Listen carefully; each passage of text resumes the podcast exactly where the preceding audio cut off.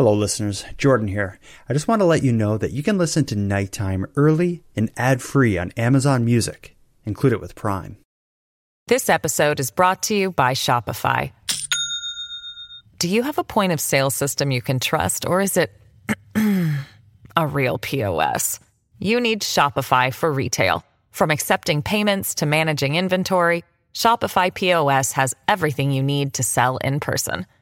Go to shopify.com slash system, all lowercase, to take your retail business to the next level today. That's shopify.com slash system.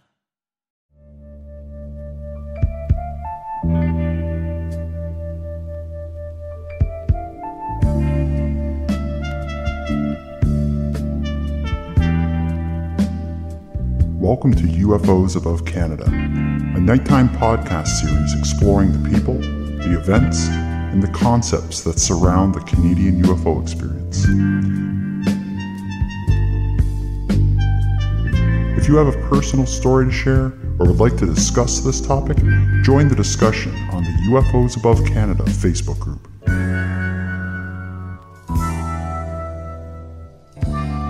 Welcome back to UFOs Above Canada. In the last episode of this series, MJ Banias of Terra Obscura joined us to help add context to what UFOs Above Canada is exploring. In short, UFOs are simply unexplained aerial objects, phenomena, or events. Considering the topic through this lens takes the question of belief off the table. There's no need to debate it. It's a fact that there are UFOs above Canada.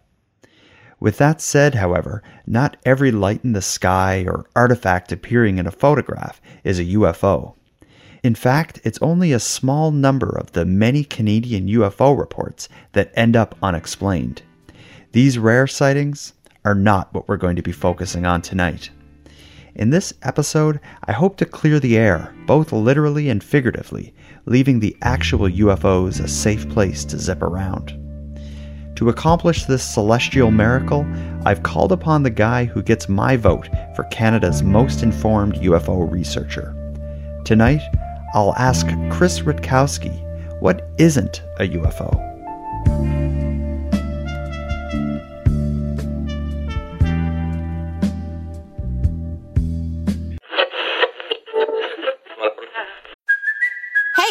Cuoco for Priceline. Ready to go to your happy place for a happy price? Well, why didn't you say so? Just download the Priceline app right now and save up to 60% on hotels. So, whether it's Cousin Kevin's Kazoo concert in Kansas City, go Kevin, or Becky's Bachelorette Bash in Bermuda, you never have to miss a trip ever again. So, download the Priceline app today. Your savings are waiting. Go to your happy place for a happy price. Go to your happy price, Priceline. Dreaming of a better sleep? Tossing and turning is not your destiny. And OLLY is here to help. OLLY invites you to sink into sweet, sweet slumber to improve your mental and physical health and overall wellness. More than just melatonin, OLLY's ingredients help you unwind your mind for a delightfully dreamy drift off. Sleep is on the way at OLLY.com. That's O L L Y.com. To my good looking listeners, I've just learned some troubling news. Turns out 66% of men start losing their hair by age 35, and the worst part is, by the time we notice our hair loss, it's already too late. If we're going to try to do something about this, we gotta do it before what is statistically likely to happen starts happening. Fortunately, we're losing our hair during a time of science, medicine, and forhims.com. forhims.com is the one stop shop for hair loss, skincare, and sexual wellness for men. Their medical grade solutions, real doctors, and well known generic equivalents to name brand prescriptions can help us keep our hair. There's no dirty waiting room and no awkward doctor visits. Simply answer a few questions, a doctor will review your case and prescribe you. If you're uncertain about it, it gets even better. Nighttime listeners get a free trial month of everything you need to keep your hair for just $5 today, right now while supplies lasts. See forhims.com for full details on this great offer that would cost hundreds if you went to the doctor or a pharmacy. So don't wait till your damn hair falls out. go to forhims.com slash night. That's F-O-R-H-I-M-S dot com slash night. Forhims slash night.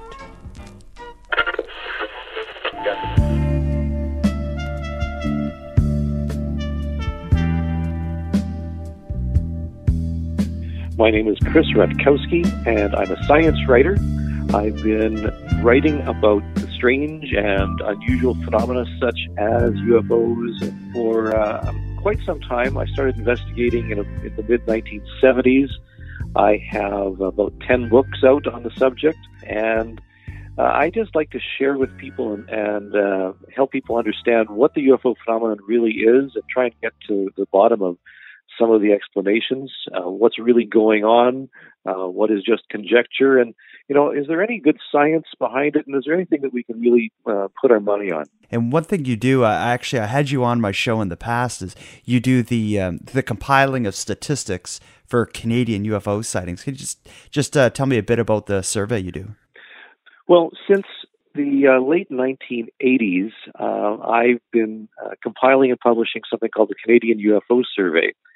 And what happened was that uh, as I was investigating in the 70s and 80s, I realized there wasn't really a, good way of understanding how many UFO reports there really were in Canada, and you know whether one province had more than another, whether some sightings had uh, you know more lights uh, that were red. Uh, or orange, or, or you know, what were the prevailing shapes, that type of thing. No one had actually taken the time to compile some of these statistics, and so I began uh, talking with my colleagues uh, from BC right to Newfoundland, and I said, you know, can we just get our data together, and uh, you know, I'll put it together. I'll try and understand exactly what's really going on in terms of the UFO reports.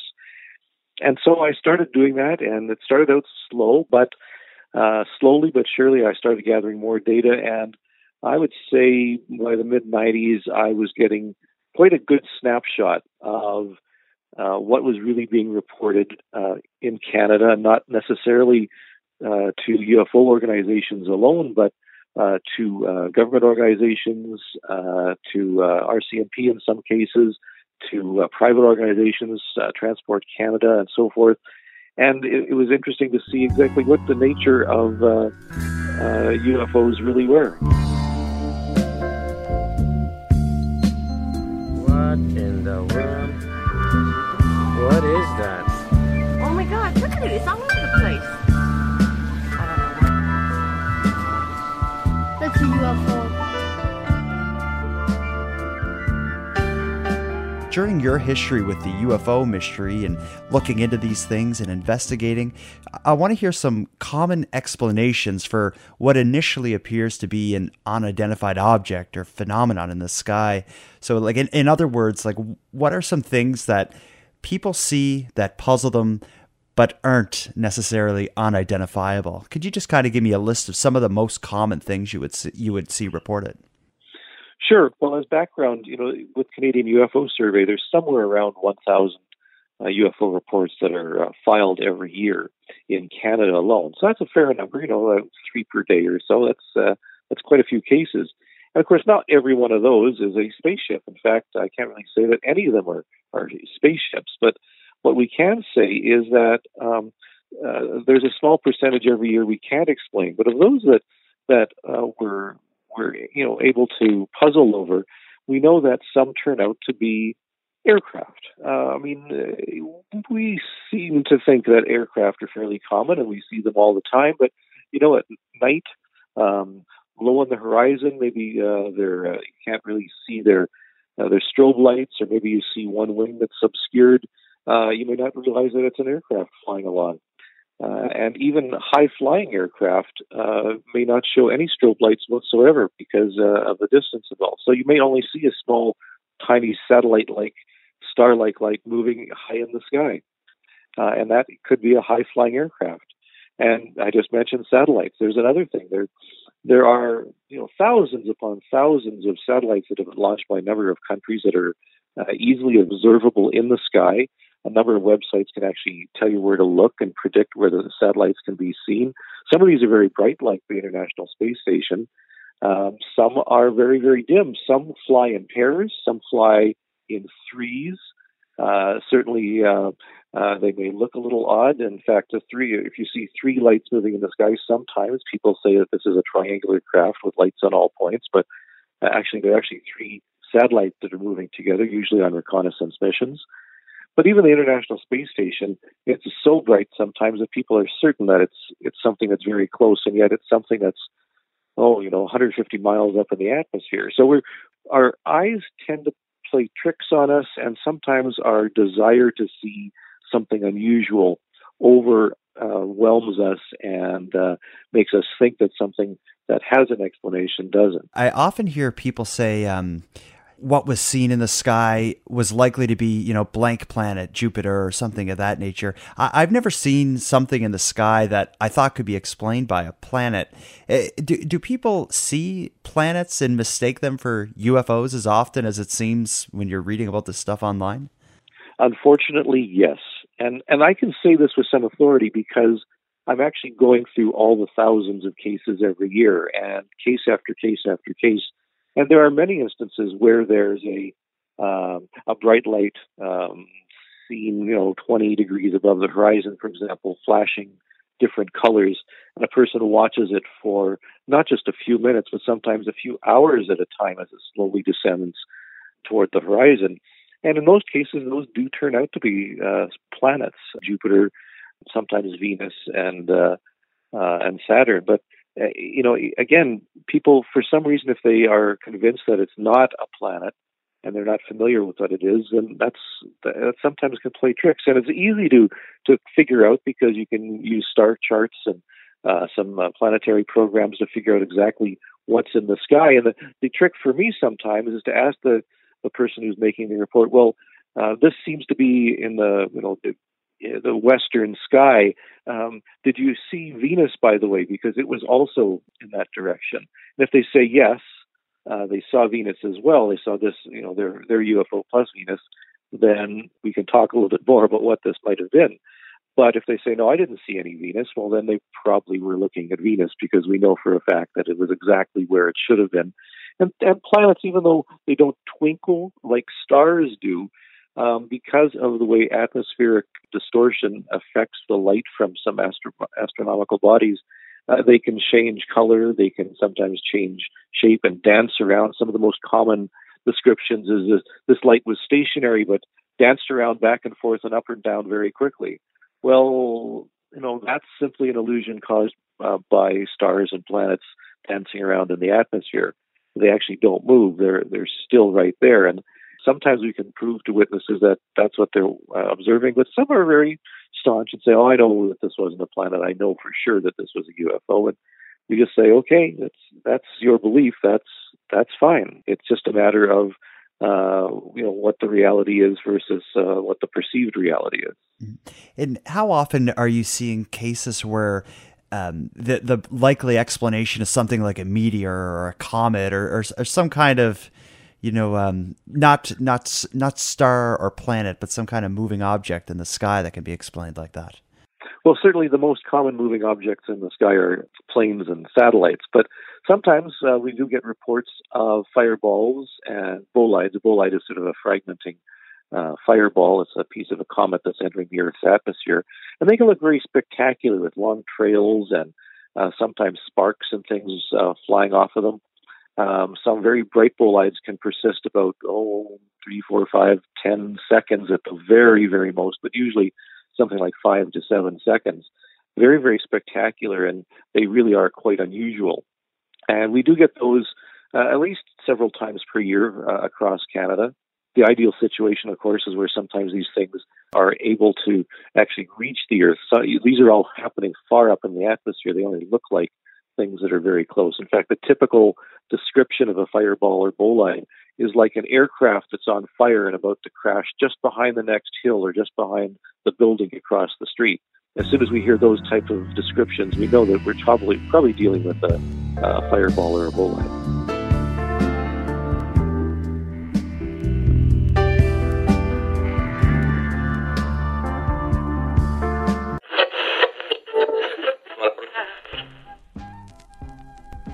Take it from me, listeners. Hiring used to be hard. There were multiple job sites, near endless stacks of resumes, and a confusing review process. Fortunately, the dark ages of hiring are behind us. Today, in an age of magic and wonder, hiring can be easy. No longer will you need to accompany a mystic on a quest to interpret some ancient scribblings deep within Earth's darkest caverns. In fact, you only need to go to one place to get this done ziprecruiter.com slash night. Here's how it works ZipRecruiter sends your job to over a hundred of the web's leading job boards. Then, using their powerful matching technology, ZipRecruiter scans through thousands of resumes to find people with the right experience and it invites them to apply for your job. But they don't stop there. As applications come in, ZipRecruiter analyzes each one and spotlights the top candidates so you never miss a great match. ZipRecruiter's techniques are so effective that 80% of employers who post on ZipRecruiter get a quality candidate through the site within the first day. With results like that, it's no wonder that ZipRecruiter is the highest rated hiring site in America. And right now, nighttime listeners can try ZipRecruiter for free at this exclusive web address, ziprecruiter.com slash night. That's ziprecruiter.com slash N-I-G-H-T. ziprecruiter.com slash night. ZipRecruiter, the smartest way to hire.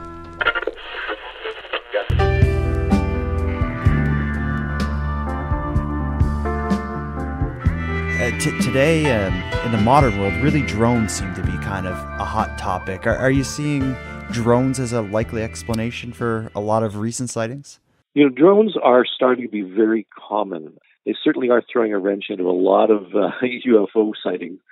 Up until about five years ago, they weren't quite as common. And although uh, we had the Chinese lanterns, which are still quite common and, and quite reported, um, but drones are, t- are really uh, taking on a, a life of their own. I mean, there are festivals now where hundreds of drones are sometimes flown at the same time. Um, even just uh, three or four or five can, uh, you know, take on some interesting shapes in the, in the sky and make people think they're looking at something really extraordinary. But you know, they're they're just another thing that people can um, often mistake for UFOs, and uh, it does tend to make the uh, the role and the the uh, actions of a UFO investigator quite challenging. Um, uh, you know, to me, if I saw something in the sky like a hundred lights moving in the sky in very various formations, I wouldn't automatically think it was a flying saucer or aliens coming to visit. I would just automatically know that it was some kind of drone display.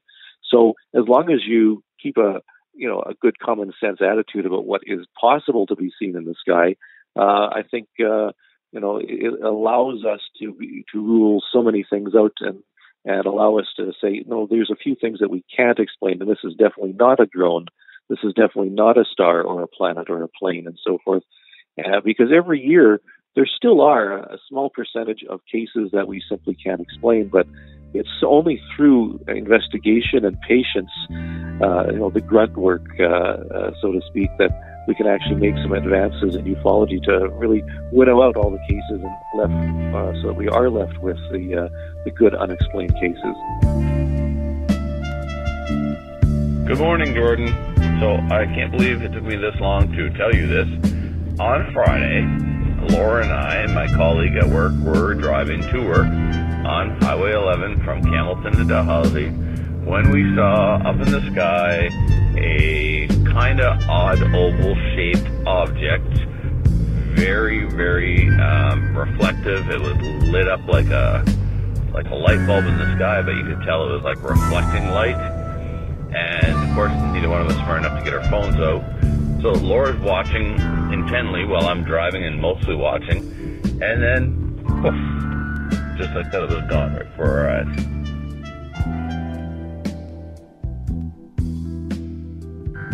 sometimes the argument that I hear from people is that, you know, if UFOs are real, how come we don't get photographs?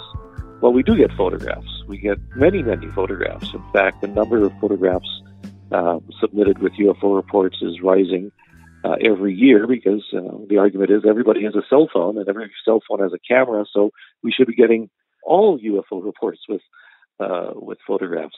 The problem is that most cell phone cameras aren't designed to take photographs of small lights moving in a completely dark sky, which is the average UFO report. Usually, cell phone photos of things moving in the night sky are virtually useless because there's no reference points whatsoever. Uh, and even ones that are taken during the day, uh, I I simply uh, cannot believe, and I, as I say, I, I can tell you this because I'm going through case by case by case um, throughout the entire year, how many photographs are submitted as UFOs during the day of people who are unfamiliar with basic camera optics because they'll say, I was taking, I, I took a photograph of, of the sunset or uh, things in the night sky or, or, or something in the, in the daytime sky with some clouds. And I didn't see anything at the time, but you know, when I went, put it on my computer and um, put up the, the screen, there are these unusual blue orbs and things moving around from frame to frame. And, uh, you know, I didn't see it, but these UFOs are all over the place. And they're, they're lens flares and, and optical reflections from inside the sensors of, of the, the camera lenses. Um, and uh, I, I simply cannot tell you how many cases are like this. I would say um, I was going through just uh, the summer of 2017, so June, July, and August. I would imagine at least a dozen, maybe more reports uh, that have actually been filed with organizations uh, are simple lens flares. So sometimes people have such a desire that they, they just it doesn't really occur to them that maybe what they they photographed or seen is not really a UFO. And now, where you've been running the survey for so long, compiling and examining this information, I, I, won't hold you to an exact number, but if you can give me an idea of a percentage of all the reports that you see, roughly what percentage of them are you unable to explain? Well, I actually can give you that because uh, we did a uh, 25 year study. We're in our 28th or 29th year now, but uh, a few years ago we did a 25 year retrospective and across 25 years, um, there were uh, 13% that were unexplained. Uh, now, that's actually a little bit higher than I had thought, uh, because typically every year we're somewhere in the, the neighborhood of uh, high quality unknowns, probably in the neighborhood of 2 or 3%. But this is a, a general pass, so 13%.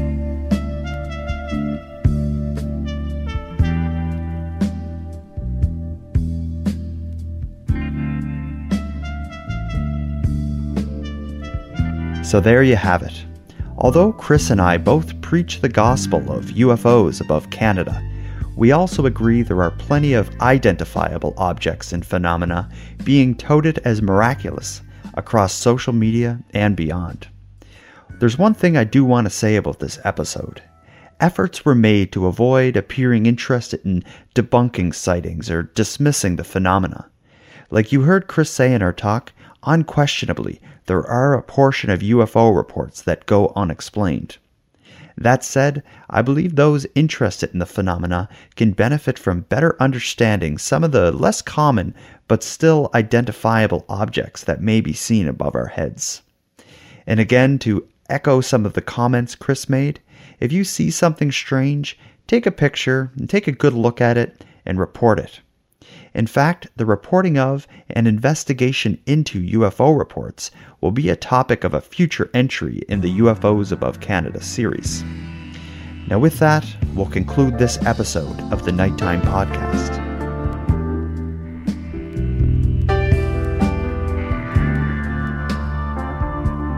I want to thank Chris Rutkowski both for the important work he's doing and for taking the time to share his knowledge with listeners of Nighttime. You'll definitely be hearing from him again on this show. Also, I'd like to thank everyone who's joined the UFOs Above Canada Facebook group. Since the launch of this series, the group has grown to about a thousand strong, and the discussion has been very enjoyable. If you're interested in hearing more content, please check out the Nighttime Patreon group. It's a dollar a month, you can support the show and access the supporter exclusive bonus content, such as exclusive videos, bonus audio, and prior episodes no longer available in this main feed. You can join by visiting patreon.com slash nighttime podcast. I'd like to thank the current patrons of the show and welcome the newest members to the group. Kathy, Lori, Nervy Twig Jen, John, Ethan, Kate, and Jody. I sincerely appreciate you supporting Nighttime by becoming a patron last month. For anyone else who'd like to support the show but can't financially, you can help by telling your friends about the show and leaving a positive review on Apple Podcasts or the equivalent. If any of you listening want to stay up to date with my activities both on and off the show, follow me on Facebook, Twitter, and Instagram. I use the handle at Nighttime Pod. If you have any story ideas or feedback, I'd love to hear from you at nighttimepodcast at gmail.com. So until next time, keep looking around and let me know when you see something weird.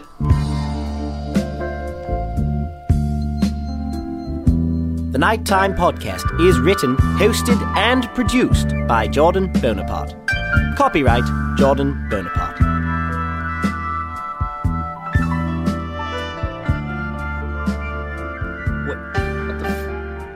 Is that?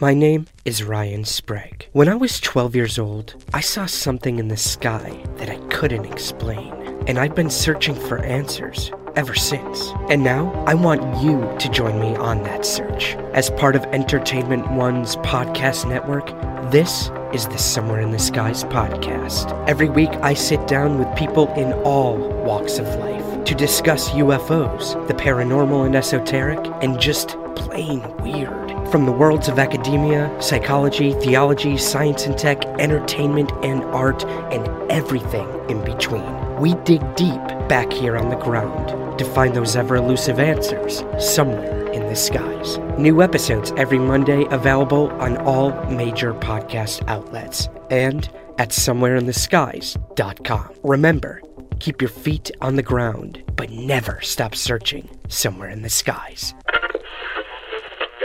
What the f- is that?